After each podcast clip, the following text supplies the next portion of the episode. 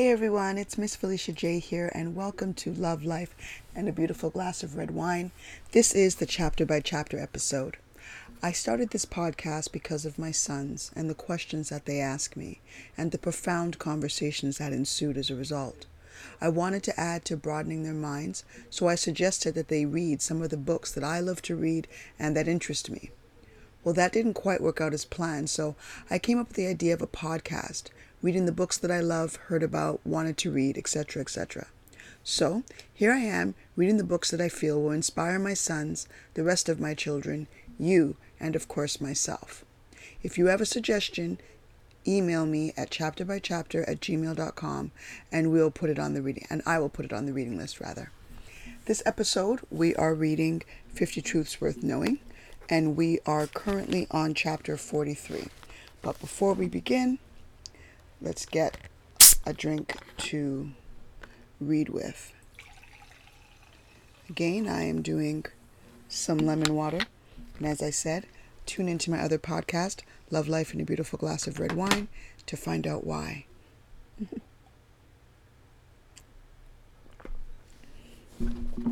All right, so here we go. Chapter 43 of 50 Truths Worth Knowing.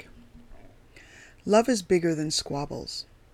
Throughout the years, the dynamics of my family seemed sort of like plate tectonics. Sure, we'd all start from the same place, have the same origins, but different groups of us would split and drift away. Instead of seas and mountains separating family members, gulfs of silence and walls of stubbornness would divide us.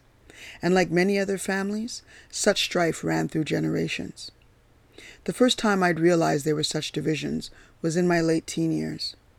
As a child visiting relatives in Kentucky, one of my favorite stops was my Aunt Louise's house. I spent several summers there in my pre and early teens, helping her tend her garden and playing basketball with my cousin. Somewhere during that time, my mother and aunt stopped speaking to each other over some now forgotten dispute. When on vacation, we didn't visit my aunt. And if I ever questioned my mother, she'd brush it off, usually with a, usually with a head shake and sh- silence. Once my brother and sister and I graduated graduated college and began our own little continents, my mother's personal ties moved her back to Kentucky. She renewed friendships and started a new life there. Yet despite living just a few country miles from my aunt and passing her town regu- passing her regularly in town, she still didn't speak to my aunt. The silence roared like waves for years. Then came the diagnosis. My mother had advanced lung cancer, and the prognosis was poor. She was proud and wanted to bear it herself, only telling a few people close to her. But it was a small town, and soon my aunt found out. Once Louise heard, she opened her house to my mother. My aunt went with my mother to treatments, helped by grilling doctors, and the two became close again. After a bad turn, my aunt set up a room in her house with a hospital bed and even assisted in my assisted my mother in bathing and getting dressed. Throughout the final days of the illness, my mother and aunt reconnected, rehashed stories about growing up on a farm, and talked about their hopes for their children. When my mother died, my aunt was there, right beside her. During the days surrounding the funeral, I too became reacquainted with my aunt and introduced her to my children. She'd tell my children embarrassing stories about me growing up, and we both flipped through picture books to catch up on too many years lost. Now my children and I regularly, regularly visit my aunt. There are calls, cards, and a connection that wasn't there before, but was simply waiting to be rediscovered. Whenever a loved one dies, we seek out some purpose, some reason for why things happen. When my mother, with my mother, it was clear to reunite, reunite a world that had been divided. That's by Doug Donaldson. Chapter 44. You can be anything you can be anything you imagine. I was a shy kid, but became a fairly confident adult, at least at all at least by all appearances. Meeting people, especially in the workplace, was still a nerve-wracking experience for me. I imagined that everyone else knew what they were doing and was doing it well, and I was the only one unsure and unsteady. Then one day, while heading into the office, I timidly greeted the guard at the entry to the building, and he smiled back. Emboldened, the next day I said hello to the guard again, and then even gave a nod to the guy down the hall, who responded in kind. I bumped into a colleague at a luncheon soon after and smiled from across the room, approached with a firm handshake, and received the same in return. Before long, I was displaying a new sense of confidence among my coworkers and ultimately my formerly intimidating boss. Sure, I had to fake it to make it to really feel capable, but it worked for me. If I could have looked at things logically instead of emotionally, it would have been clear that I was doing fine on my job and had nothing to be afraid or ashamed of. But I was psyching myself out with doubts, so I pretended to be com- confident, my own version of method acting. It worked so well that I was invited to speak at an industry convention. Heading there, I happened to be on the same train platform as someone I'd met just a short time before, a former sales manager who had done countless presentations. He gave me this advice They don't know what you're planning to say, so they won't know if you make a mistake. If you miss something in your talking points, relax and keep going. Well, I stood before the crowd and made my speech. And when it was over, knocking knees gave way to hobnobbing handshakes and congrats and requests for more information. I was one of them. In fact, I was now guiding them. I had overcome my doubts and took an internal bow for a good performance. That was by J.L. Green. Chapter 45 The world is filled with wonder. My 11 year old daughter is still losing her teeth is sorry, yes, is still losing her teeth. Guess what, Dad? Well, let's see. Are you getting married? No, she giggles. Then she shows me that she's placing yet another enamel chunk, a proxy for a future credit card purchase, under her pillow. So what's the tooth fairy going to bring me this time? she asks. How about Bill Gates for a new dad? My daughter's last tooth earned her a ruby and diamond encrusted gold Rolex watch. Well, not really. It was from the Walmart signature collection at 50% off, but on my income, it was a splurge. Still, I'm not complaining. I remember when I was a kid, a thousand and fifty years ago. I woke one Saturday morning to find a much longed for baseball mitt hanging on my bedpost. It was the same glove I'd been dreaming of, the one I'd been pleading for, promising never to ask for anything ever, ever again if only my parents would buy it for me. But my parents had repeatedly told me no. That's right, in loud capital letters, because they said they couldn't afford it. And yet, when I found it magically hanging there, courtesy of the tooth fairy, or so they told me, it turned that Saturday into the happiest and most memorable day of my young, innocent life.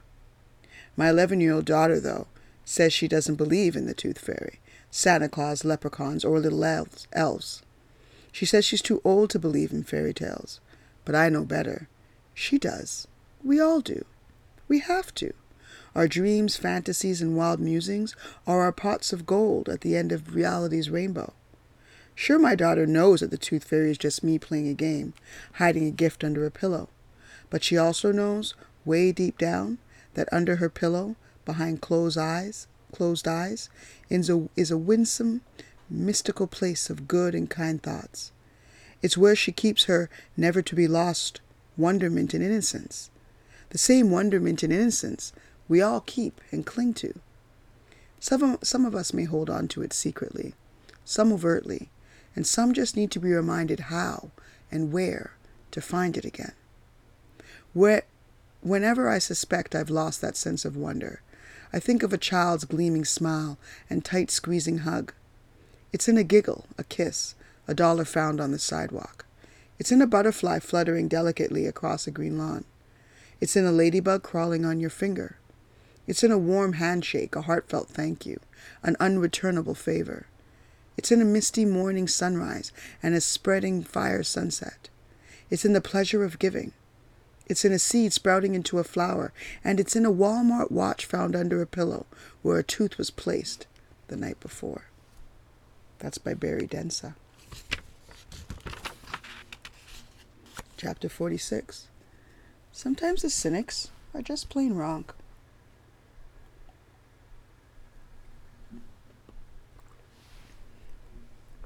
This wasn't how it was supposed to end. My laughing kids rushing around the Thanksgiving table to jump onto my lap and hug me.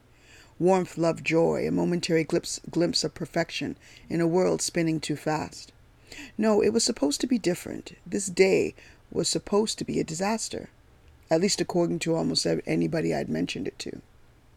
In fact, when I said I was planning to drive to New York City for the Thanksgiving Day parade, the standard rep- response was sometimes stated, sometimes implied, but always the same.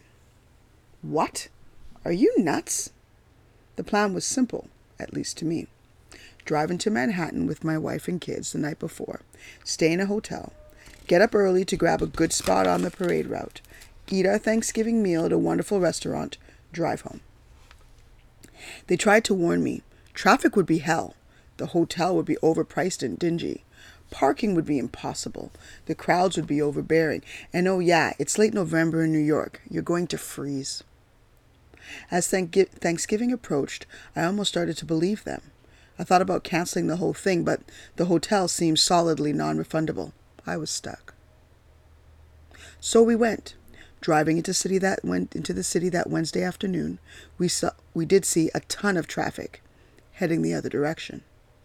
Our reasonably priced low hassle hotel was a comfy friendly oasis with valet parking and a doorman who helped unpack the family van. On Thanksgiving morning, I got up early and walked the couple of blocks to the parade route, carrying blankets and hoping for a front row spot on the curb. My wife and kids stayed at the hotel getting ready, waiting for my cell phone call to find out where to meet me. It was three hours before the parade, but I couldn't find a front row spot until I noticed an opening behind a newsstand, a place everybody seemed to be ignoring, and spread my blankets. Before long, a rumor spread. The woman next to me said the reason th- these spots were open was because we were too close to the end of the parade route. She said the parade goes completely silent on this block to keep sound from interfering with the national TV broadcast at a reviewing stand just a few blocks away.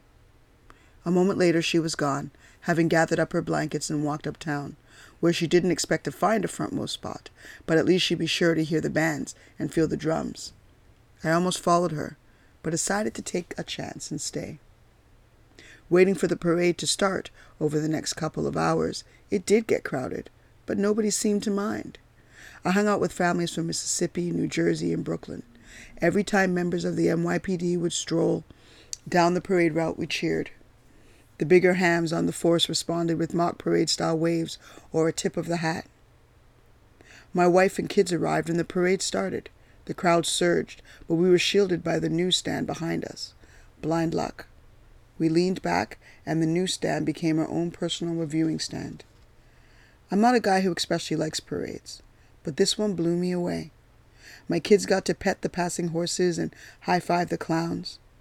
During a lull, my daughters even held one of the guide wires of the legendary big balloons. The bands boomed. That rumor had been wrong. The silent mode started silent mode started on the next block. The temperature was in the mid 60s. Nobody froze. At the restaurant, we still had confetti in our hair. It was the most stress free Thanksgiving meal ever, no turkey to worry about, no plates to scrub. And when it was over, spontaneously, the kids, kids hugged their daddy. Miss out on this just because something might go wrong? What? Are you nuts? That's by Nelson Penna. Chapter 47 We can surmount tragedy with love. As an ordained minister, I'm always honored to be asked to bring my craft to the service of an old friend so it was a pleasure to accept the invitation of my college pal Peter to perform his wedding to Seoban. In sitting down to talk about it, we knew that it was going to be a stylish, elaborate, spare no expense affair. Peter lived and lived large and did so unabashedly. What we didn't know was that two weeks prior to the wedding date, terrorists would fly commercial airplanes into the sides of our city's two tallest buildings, killing, among others, friends and colleagues. As I sat in my office in those stunned days following the attacks, I thought about the wedding and about what a contrast it posed the extravagant celebration in the wake of the unspeakable tragedy. I had a very difficult time crafting the ceremony. Words didn't come. Creativity was not in the air. I knew that we could not use an occasion such as this to dwell upon the horrors of September 11th, nor could we charge ahead as though blissfully ignorant of them. So I called the couple and asked that we meet for dinner. Perhaps something would come of it for me. Something did. At one point during the meal, I turned to Seaban and said, You have put an enormous amount of time and money and energy into this affair. You've paid such close attention to seeing to it that it all happens just as you envisioned it. But in light of what has happened, how have things changed? How are you feeling about it all now? She gave me a perfect answer. Now, she said, a winsome smile crossing her face, it really doesn't matter what color the napkins are. No, it didn't.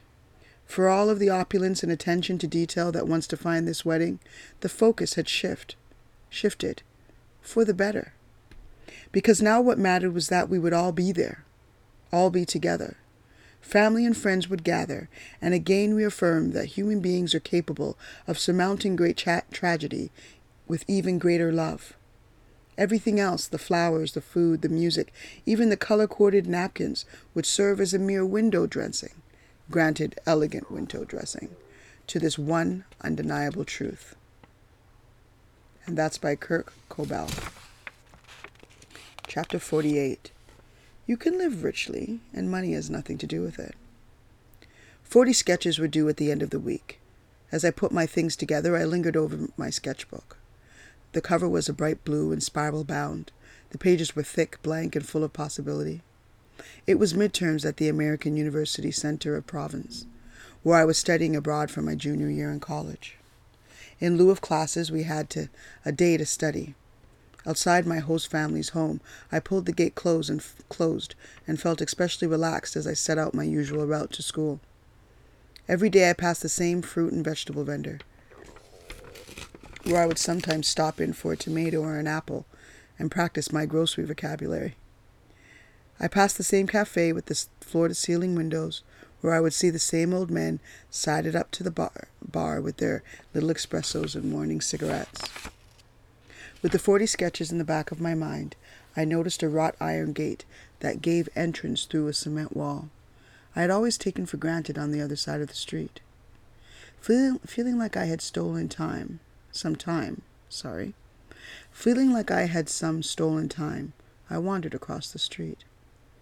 The gate was unlocked and led to stairs that immediately descended into an artfully designed courtyard. Sidewalks divided the park into equal parts and joined to form a circle around the fountain in the center. The park was part of an art museum, which looked like it was just closing for the lunch hour. I set up shop on a bench facing the fountain. As the sun warmed my face, I took off my jacket and remembered reading in a travel book that you should always dress in layers during the fall in the south of France. I took my sketchbook out of my bag and assessed the potential subjects. One child racing giddily across, around the fountain, another dangled her hand to test the water, and a couple was picnicking in a sunny corner. Opening my book to a fresh page, I faced the fountain and started to outline the curves of the structure. I heard my painting teacher's reminder in my head forget the intellect. She repeated the phrase so often, it was more of a mantra. There were Cézanne's words, meaning, don't think about drawing something. Be open to your impression of the moment. Birds brought movement to my page. I made lines until they took form. Would flip without resignation to start to a new start, and shift position to a new composition. Deep lines splashing water, fountain, children, birds. I remember looking up and feeling my good fortune and taking note. I wasn't in it for the grades. I didn't need to be anywhere. I didn't want for anything. I was just living calmly, graciously. I'd wanted so badly to extend my stay in Aix-en-Provence, but there was no way. By the last week of the semester, I was literally living I was literally living on soup and bread, and I traveled home without a dime. But I took that day, that moment in the park with me. That moment of wanting nothing is my most cherished possession. That's by Rachel Marsuek. Chapter 49 On your to do list, it's a good idea to put people first. I once had a friend who said she wanted to give her kids her undevoted attention. At the time, I thought it was a funny slip of the tongue. I knew she meant undivided attention. But for some reason her words stuck in my mind, only to return to haunt me about a week ago. It was not an unusual day, just a bit busier than normal. I was faced with the inevitable list of to-dos, planning a scouting meeting, chaperoning my son's field trip, shuttling my daughter to and from after-school activity, and getting homework done and checked. I have learned over the past seven years of parenting to juggle such things pretty well. Well, most of the time. But I've also found that adding one extra to-do on my list, in this case the field trip, can be fatal. Excuse me. Threw off the delicate balance. Oops. Oh, I can't get to the next page either. It threw off the delicate balance of my life, which left me careening from one activity to another instead of calmly striding through my day. At 4:30 I was frantically zipping my kids into their coats when in a surprising moment of clarity I realized that I had not wor- heard a word from my daughter since she gotten off the bus and my old friend's words bubbled up from the depths of my memory. Undevoted attention. That was exactly what my kids had been getting that day. Although I had been doing things for them every minute since I awakened, I was too frenzied to, to so much as exchange pleasantries. And didn't they really deserve better? For that matter, didn't I? And so I stopped. I stopped cramming my daughter into her coat. I took a deep breath and I looked deep into her eyes and apologized, and asked her to tell me, again, about her day. When she'd finished, I'd hugged her, found my son, and asked him to do the same. It took all of ten minutes. We were five minutes late for my daughter's dance class, and I was the happiest I'd been all day. That's by Laura Quadrilio. Chapter 50 Sometimes it's what you don't ask for that is the very thing you need most. Sorry about that. The festivities were gone from Christmas that year in my parents' house north of Boston. Only the trappings remained the food, the tree, the presents. Once the gifts were unwrapped, we could think of nothing to say to each other. We escaped to separate rooms. Dad to his basement computer, my sister to the TV upstairs my older brother out to the door to a friend's, me to the kitchen. The house seemed as silent as snow. Then I overheard my younger brother Tom talking to my mother in the living room. Mom, he said, you're going to be a grandmother. Oh no, she said. Sorry. Oh no, she said. Tom was 22 then with two years left of college. Kim had been his girlfriend only three months. My mother wanted to be happy for him, but wasn't. I moved to the doorway. Within a few minutes, the others came too. We hadn't truly communicated in so many years that now we struggled to do it. Tom said he wanted to do the right thing get married, raise a family, find a job. His studies could wait. I was worried he would waste his, t- his mind for invention. Remember those wild contraptions you used to make? I said. How you always wanted to be an engineer? My sister cried. She never cries. You're my baby brother, she said. I know you think it's the right thing now, said my father, but give it more thought. I got married two weeks after college. Had you four kids within the next few years. If I had to do it again, I'd do it differently. When you're young, there's so much open to you. I missed out on it. Don't you? Tom listened to what we said, though I'm not sure what he thought.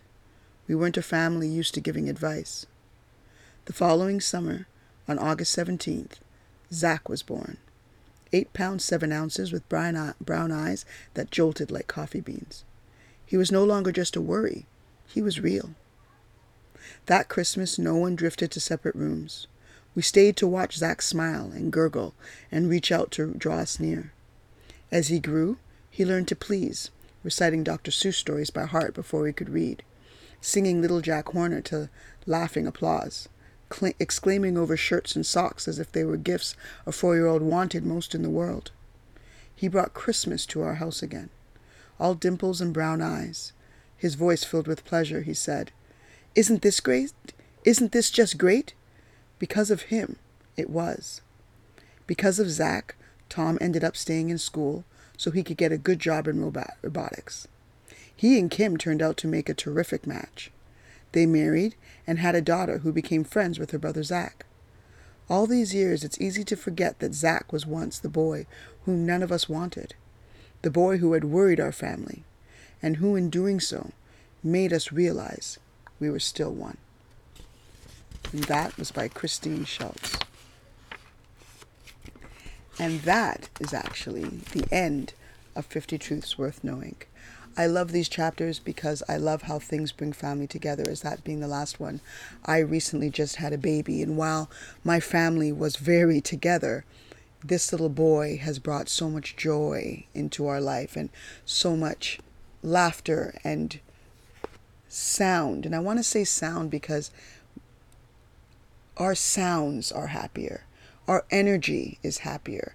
When you walk into my home, it is joy filled. And not that it wasn't joy filled before, there's just more joy.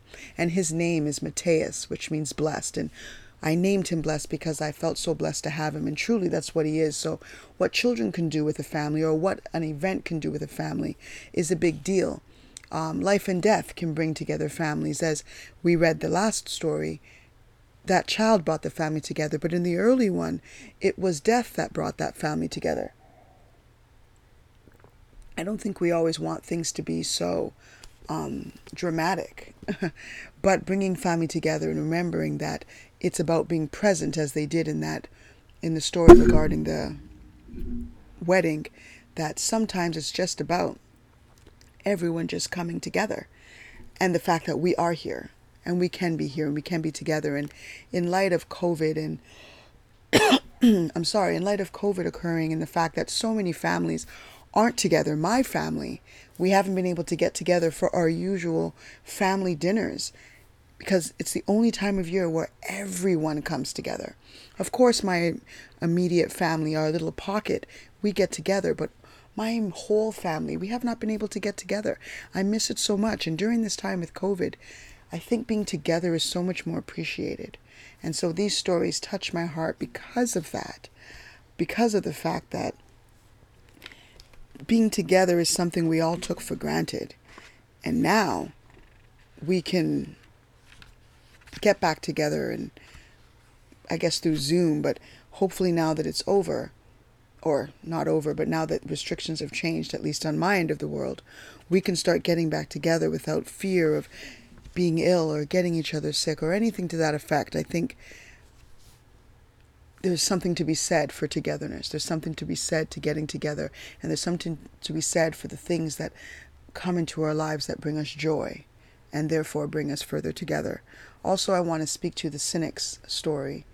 And there's a lot of people that always say, no, you can't do something. The naysayers are always there. But when we lead without fear, so many things can be accomplished. It is discourse, it is change that has created the world that we wanted. It was someone who decided to build a one room shelter and a two room shelter to make a change. Not the fear of it, but the desire to do so. It is the person who decided not to be in the dark anymore that therefore created the candle and in turn eventually created the light bulb. It is discourse, it is change, it is pushing away from that fear. It is ambition that broadens our world. So we're always going to have cynics, we're always going to have naysayers, but do it anyway. See what happens. And it's not a bad thing. I always say that anything that happens, if it doesn't turn out the way you wanted it to, it's a lesson.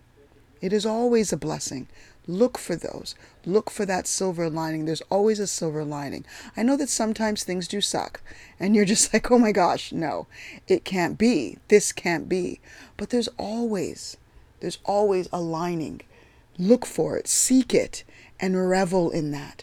Revel in the lessons. Life is all about lessons, everyone. Believe me. But that is the end of 50 Truths Worth Knowing. I trust that it has broadened your mind, inspired your thoughts, or a conversation, changed your world, or entertained you. Whatever it's done for you, I trust that it has served you. And next week we will start a new book. I wanna I wanna tease you and tell you who wrote this one. So I'm gonna tease you with the author and not the title. And next week, we're starting on a James Baldwin novel. I'm so excited about this book. I'm so excited to read this James Baldwin novel with you. So please tune in next week so that we can do that. Now, remember, everyone, your flame, your fire will always burn. Lighting someone else's fire will never diminish yours, it will only create a larger fire. I have so enjoyed reading 50 Truths Worth Knowing with you. It's been an amazing experience. I think that this book is truly in, well, sorry, I think this book truly has 50 truths worth knowing. There's so much tenements in life in this book. Thank you so much for joining me and reading it. Thank you so much for sharing it with me. Please remember to like, subscribe, and follow. Please tell your friends. So share. Please also don't forget to go to at chapter by chapter 256 on Instagram as well at Miss as Miss Felicia J.